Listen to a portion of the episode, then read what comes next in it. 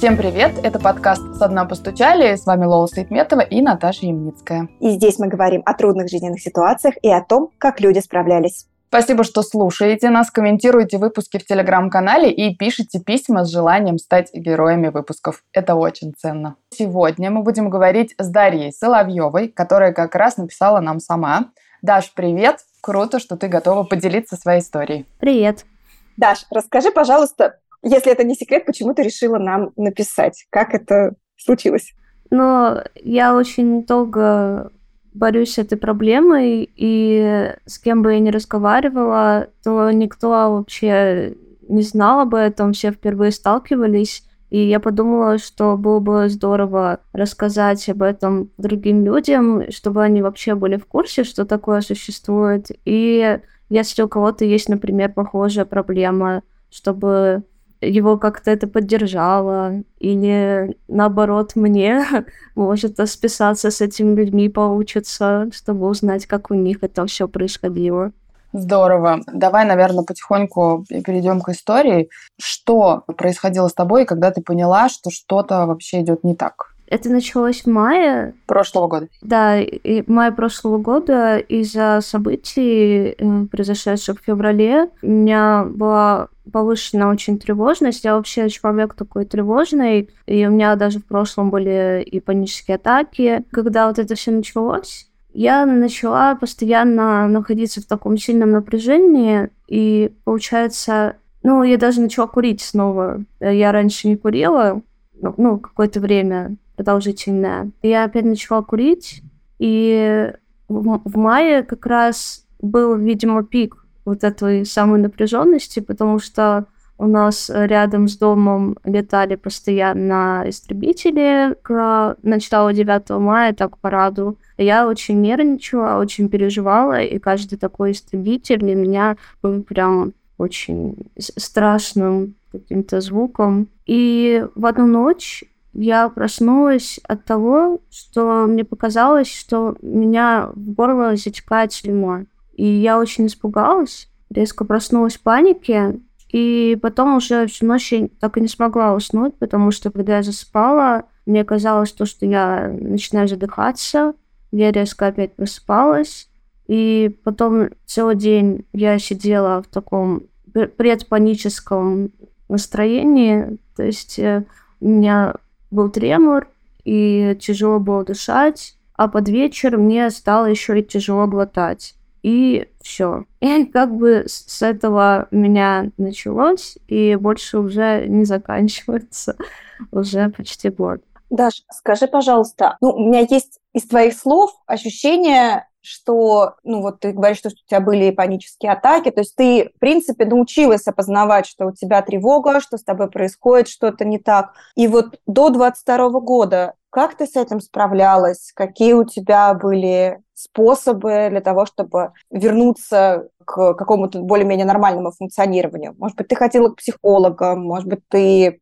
какие-то еще упражнения делала или что-то еще? На самом деле таких прям вот каких-то способов не было. Я просто отказалась от курения, потому что три года назад, когда у меня были панические атаки, я очень много курила. И я отказалась от сигарет, отказалась также от большого количества кофе, и единственное, что мне помогало при панических атаках, это задержка дыхания. Я просто задерживала дыхание, насколько могла, и вот так вот дышала. К психологу я тоже э, хожу до сих пор, но пошла я к нему, потому что у меня очень часто случаются депрессивные состояния, и прям очень сильные, доходят до того, что появляются суицидальные мысли. Сейчас уже такого нет, но вот год назад, когда я пошла к психологу, даже два года назад.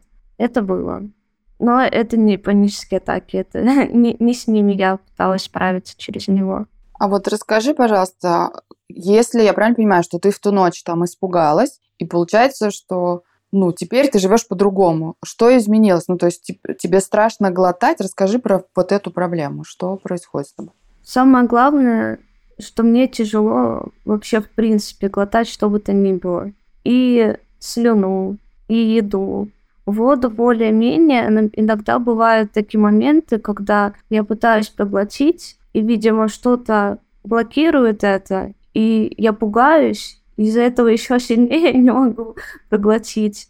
И просто в какой-то момент происходит глотательный рефлекс, и все, и оно проходит. Но я ловлю панику периодически. А вначале вообще было настолько сильно, сейчас я еще потихоньку начала кушать, а тогда я не могла совсем есть, потому что я просто очень боялась проглотить. У меня случались истерики, э, я очень сильно плакала, потому что я думала, что мне наступит асфиксия, что еда пойдет куда-то, ну, в трахею, и я захлебнусь, или еще что-то произойдет страшное. И я совсем отказалась от еды. Вот в мае я тогда похудела на 10 килограмм, потому что я ничего совсем не ела. И глотать мне было настолько тяжело даже слюну, что я так как работаю из дома, это вроде как решаемо, потому что меня никто не видит. Но на созвонах мне приходилось э, сплевывать слюну в стаканчик. Вот настолько доходило, потому что я просто не успевала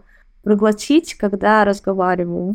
В какой момент ты поняла, что ты не можешь справиться сама, и тебе нужна э, врачебная помощь? И почему ты не сделала это ну, в тот момент, когда вот ты испугалась и поняла, что ты не можешь глотать, почему ты не пошла тогда к врачу? Почему потребовалось время? На самом деле не, потребовалось время, я пошла к врачу прямо в тот же день или через день. Я просто была в такой панике, я подумала, ну все, если я не буду есть, то я умру. И были даже такие мысли, что мне придется как-то выживать, что вот еще пить я как-то могу, без еды сколько я смогу протянуть. То есть я просчитывала время, сколько я еще смогу протянуть вот без вот этих потребностей. Пошла я к врачу на следующий день, да, все-таки вечером. И сначала я попала к врачу, который был не очень компетентен, либо она была не очень готова мне помогать. Оказалось, что врач очень грубая, и все, что она мне выписала, это транквилизатор, и сказала, чтобы я не выдумывала свою проблему. А потом уже через неделю я решила все-таки пойти к другой лечению и попала к очень классной, которая готова помогать, которая очень прониклась моей проблемой. И вот с ней я до сих пор пытаюсь понять вообще, что произошло и почему и откуда взялась эта такая ерунда. А уже в тот момент, когда ты попала к хорошей, к хорошему доктору, уже был диагноз, или вы только предполагали, что это такое? Или она сразу как-то смогла определить? Диагноза нет до сих пор. Есть просто определение дисфагия. Ну, вот самого то, что происходит, что я не могу глотать. Самого диагноза, почему это произошло, это же только симптом чего-то. Мы так и не поняли, потому что пытались разными лекарствами лечить, и до сих пор это ищем, каким образом все-таки это произошло, из-за чего. Но сейчас мне гораздо легче, чем тогда. Бывает, конечно, периодами хуже, лучше, но пока это со мной. Никуда не делось. Скажи, а ты кому-нибудь рассказывала о том, что с тобой происходит, вот в момент, когда это, когда это случилось, пока ты пыталась понять, что это, пока ты пыталась найти врача какого-нибудь, кто-то тебя поддерживал, кто-то был в курсе? У меня есть жених, уже 8 лет мы вместе, и он был со мной, когда это произошло. Мы вместе живем, и он меня очень поддерживал, очень переживал, и до сих пор поддерживает.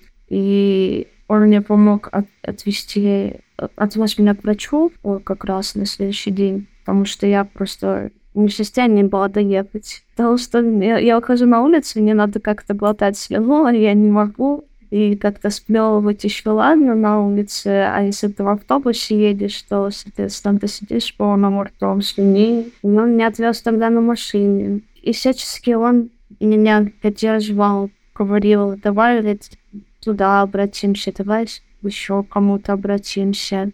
Предложил мне к психиатру обратиться, если вдруг не поможет невролог. Психиатра, кстати, тоже потом пошла.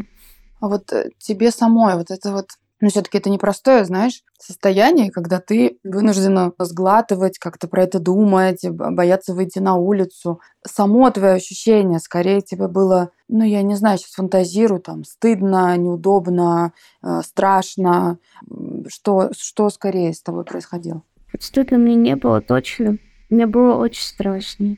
Мне просто казалось, что в любой момент, ну, из-за того, что ты, постоянно же, обычный человек постоянно глотает слюну, да, тысячу раз в день, и ничего не происходит. Потом каждый человек кушает все время, пьет воду. Ну, это обычная вообще, ну, для человека это необходимость.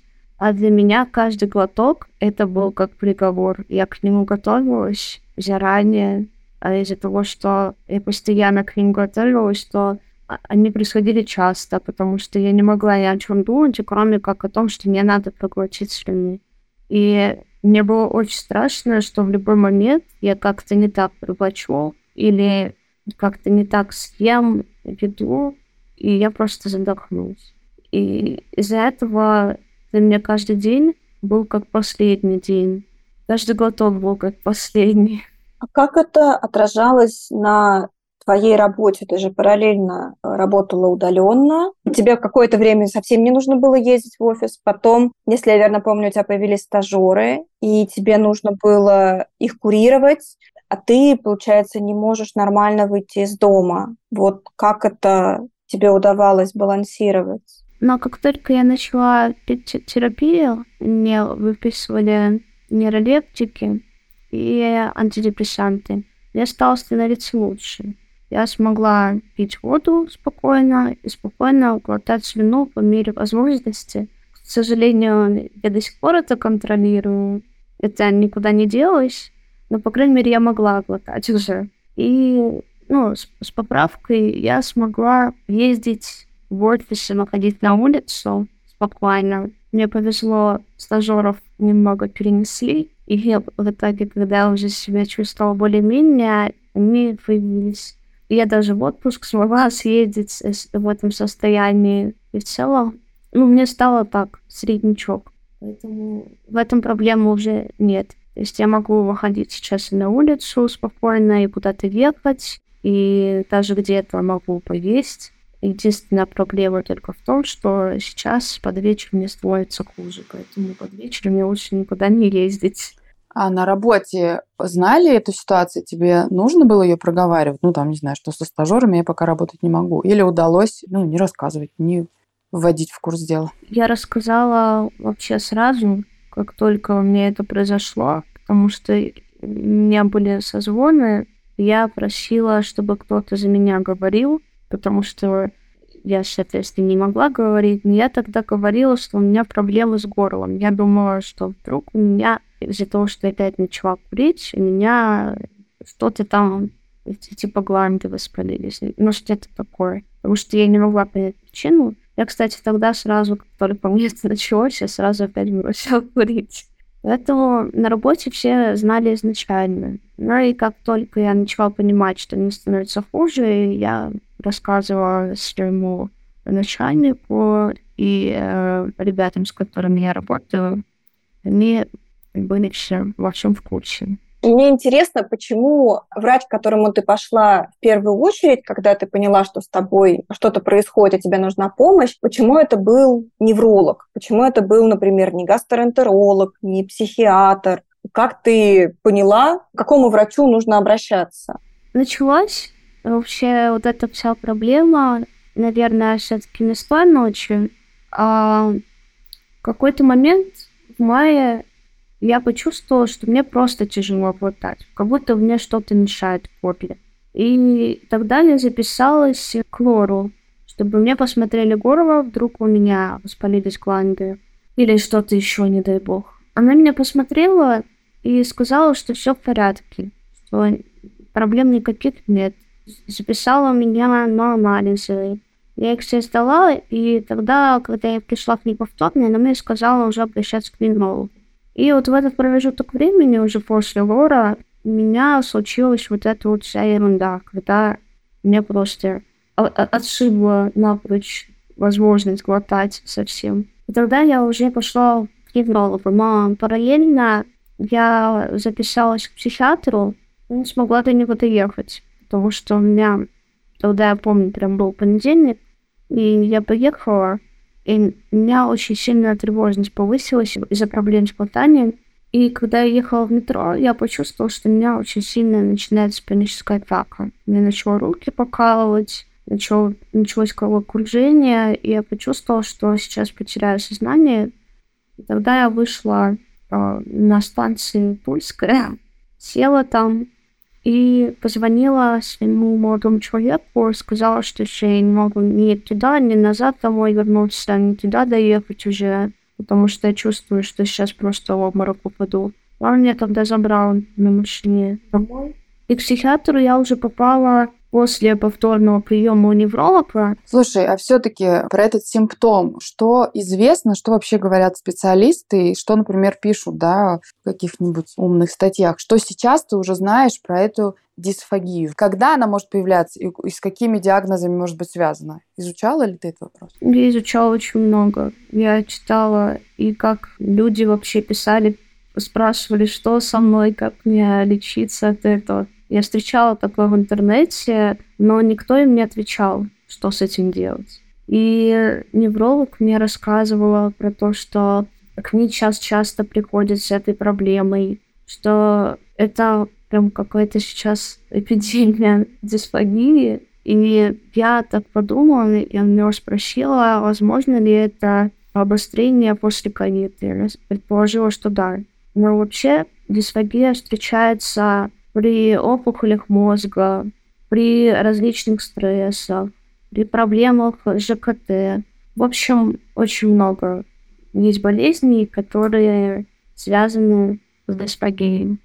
А какой у тебя прогноз? Вот сейчас ты уже сейчас по одиннадцатый месяц пошел, да, вот твоего лечения, твоей жизни с диагнозом. Какие у тебя сейчас прогнозы? Сколько с тобой еще может быть этот диагноз? Может ли он в какой-то момент пройти? Может могут ли его отменить? Какие есть предположения у лечащего врача? Последний раз, когда я у нее спрашивала, она предположила, что год точно мне еще пить лекарства.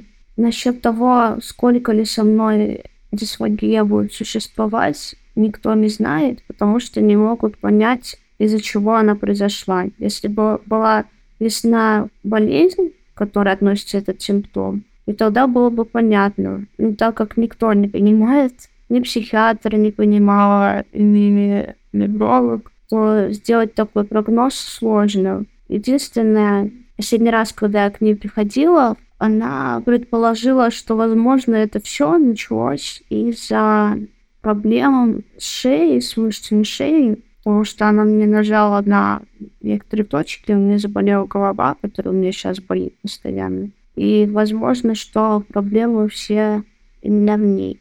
Но не факт, потому что мы лечились с ней, и из-за психических каких-то отклонений, там нейролептики, антидепрессанты, и из-за эпилепсии это противосудорожные препараты, которые я сейчас до сих пор принимаю. И сейчас вот мы делаем прогноз для того, что это, возможно, проблемы с мышцами, которые зажимают сосуды просто из-за того, что остеохондроз, и будем в этом направлении как-то думать. Пока непонятно, что и сколько.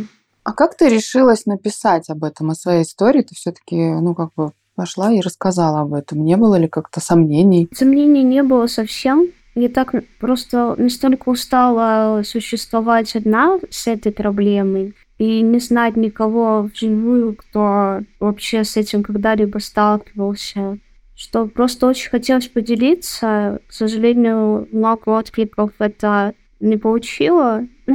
Но все ребята, с которыми я знакома, которые прочитали эту статью, они очень меня поддержали и сказали, что молодец, правильно, что ты говоришь, об этом не боишься. Я на самом деле не знаю, почему надо бояться, потому что не вижу в этом ничего страшного. Страшно быть одному, когда никто не понимает, и тебе просто непонятно, как дальше существовать, и будет ли это с тобой навечно уже навсегда, или все-таки это можно как-то перебороть. Я сижу, киваю, прям, да. Добавлю, я думаю еще о том, что видишь разница, мне кажется, в, в поколениях, потому что ты явно моложе, например, меня. И вот, мне кажется, в нашем поколении вообще такие вещи страшно было рассказывать. Ну, типа, это было стеснительно, неудобно, и давайте не рассказывать даже про гастрит. Знаешь, типа... Ну, типа, ты как-то кому-то расскажешь, что ты слюну будешь на платочек сплевывать. В смысле? И ты вообще... Это, это же неприлично. О чем мы говорим? Нам нужно было про месячные не рассказывать. Нет, женщины... И в этом смысле, конечно, восхищает, что вы другие, что вы не считаете это проблемой, что вы такие, так а что, хочу и рассказываю. И в смысле, что это посыл-то помочь в том числе, да, и рассказать, что вот я, у меня есть такая проблема, если у тебя есть такая же, давай об, объединимся, не знаю, давай вместе об этом поговорим. Это очень здорово, правда. Когда врачи, на которых, по идее, хочется рассчитывать и думать, что ты вот сейчас придешь, ну, по крайней мере, в моей голове такая фантазия. Ты приходишь к врачу, окей, не не к первому, не со второго, может быть, та же раза, может быть, с третьего. И в какой-то момент он такой, о, я знаю, что с тобой. Допустим, мы тебя проверили на все, теперь мы точно знаем, что если у тебя этого нет, у тебя диагноз исключения. У меня просто так было, это было пять лет подряд, и потом, собрав вот такую гигантскую стопку анализов, мы поняли, что у меня диагноз исключения. И оказалось, что лечится он там антидепрессантом и нейролептиком, которые используются типа off-label. А у тебя история сейчас про то, что врачи предполагают, что это, но они точно не знают, что это. Мне интересно, что поддерживает тебя, потому что, ну вот ты вроде написала материал в Тинькофф журнал, да, кто-то тебя понял, но там большого масштабного отклика не было. Как ты сейчас себя поддерживаешь? Что ты для себя делаешь для того, чтобы не опустились руки и не было ощущения, что ну, блин, приехали, я уникальная. Сложный вопрос очень. Такого прям конкретного ничего нет. Я просто занимаюсь э, психотерапевткой, и она мне сказала такую важную мысль, что я постоянно ей жалуюсь, что я очень хочу скорее поправиться. И она мне рассказала, вот ко мне приходят ребята, у которых все, ну, навсегда там, нет, например, руки, это никак за руку не вернешь, но ты можешь использовать протез. И у тебя есть вопрос, только принимать себя таким, какой ты есть, либо постоянно быть в состоянии, что все плохо, и не хотеть жить. И я поняла просто, что придется принять себя. Принять со, со своей вот этой особенностью. Да, тяжело. Да, иногда не могу поесть. Но даже петь не могу, потому что не успеваю просто глотать, пока пойду. А что-то конкретное, я много играю в компьютерные игры и очень много работаю. Такое прям вещи, которые наоборот дает релакс, у меня нет. Наверное, поэтому я часто впадаю в всякие такие тревожки и депрессивные состояния. Но, тем не менее, я хочу сказать, что вот эта проблема, она научила меня не ждать как вот синдром отложенной жизни, когда ты думаешь, что когда-то в будущем все будет классно, а пока тебе плохо, ну и ладно. Я перестала откладывать. Я очень долго все откладывала, очень много, деньги на себя совсем не тратила. И сейчас я просто делаю себе кайф, там, всякие бьюти-практики, например, сходить на маникюр, или сегодня вот пойду на полежать в солевой ванне. Вот какие-то такие штуки, они заставляют тебя радоваться и помогает как-то отвлечься от этой проблемы. А что тебе в связи с этим симптомом дается сложнее? То есть, понятно, вот ты говоришь, а я не могу петь, да? Что-то еще есть в этом списке? Ну, я не могу бегать, потому что когда ты бежишь, тебе надо дышать. И из-за того, что я ну, такой немножко оладушек, я не, не сильно много занималась спортом и сейчас позже то когда ты бежишь, ты начинаешь вдыхаться, а у тебя во рту копится слюна, и ты не можешь ее проглотить, потому что тебе надо дышать. И вот в эти моменты у меня случаются иногда такие микрофаники, которые быстро, конечно, проходят. Ну и под вечер тоже становится тяжело есть. Утром я стараюсь прям плотно покушать, чтобы в обед поесть чуть поменьше, потому что часто я не могу уже ужинать. Почему-то вот под вечер мне становится тяжелее. Я даже не могу супчики есть. Я вчера пыталась есть супчик. Думала, что жидкости будет легче есть, но нет, к сожалению. Организм не хочет совсем. Даже если очень голодная, не хочет ей помогать себя поддерживать. Скажи, что ты могла бы посоветовать тем, кто столкнулся с похожими симптомами или уже получил ну, вот такой диагноз дисфагия? Как справляться? Чего, на что обращать внимание? Может быть, чего не стоит бояться, а к чему стоит присмотреться внимательнее? Я бы посоветовала успокоиться и понять, что твой организм тебе не враг. Если у тебя не получается ну, самому проглотить, то для тебя это сделает глотательный рефлекс. То есть этого бояться, как у меня были истерики, не стоит. Ты сможешь проглотить в любом случае, организм тебе не сможет убить. Также я советовала бы обследоваться полностью голову, шею, как, я, как это сделала я, чтобы исключить всякие страшные диагнозы, типа рассеянного склероза. Ну и не сдаваться, верить в то, что это все-таки не, так, не такая страшная штука, что с ней можно существовать, просто надо под нее подстроиться, но жить ты все равно сможешь. И не верить в то, что, возможно, когда-то это сможет, может быть вылечено, и ты будешь совершенно свободным человеком, который не будет думать о том, что тяжело ему проглотить даже слюни. Вот верьте в то, что в будущем вас будет ждать самое лучшее. Спасибо тебе большое. Я прям сижу и как так восторгаюсь твоей искренностью, и твоей смелостью, и твоей уязвимостью, и при этом силой. Вот очень ты классная. Спасибо, что ты нам написала. Очень-очень приятно, когда слушатели готовы рассказать свою историю и сделать так, чтобы кто-то чувствовал себя менее одиноким. А это был подкаст «Со дна постучали». И его ведущие Лола Сайтметова и Наташа Ямницкая. Всем пока, услышимся через неделю.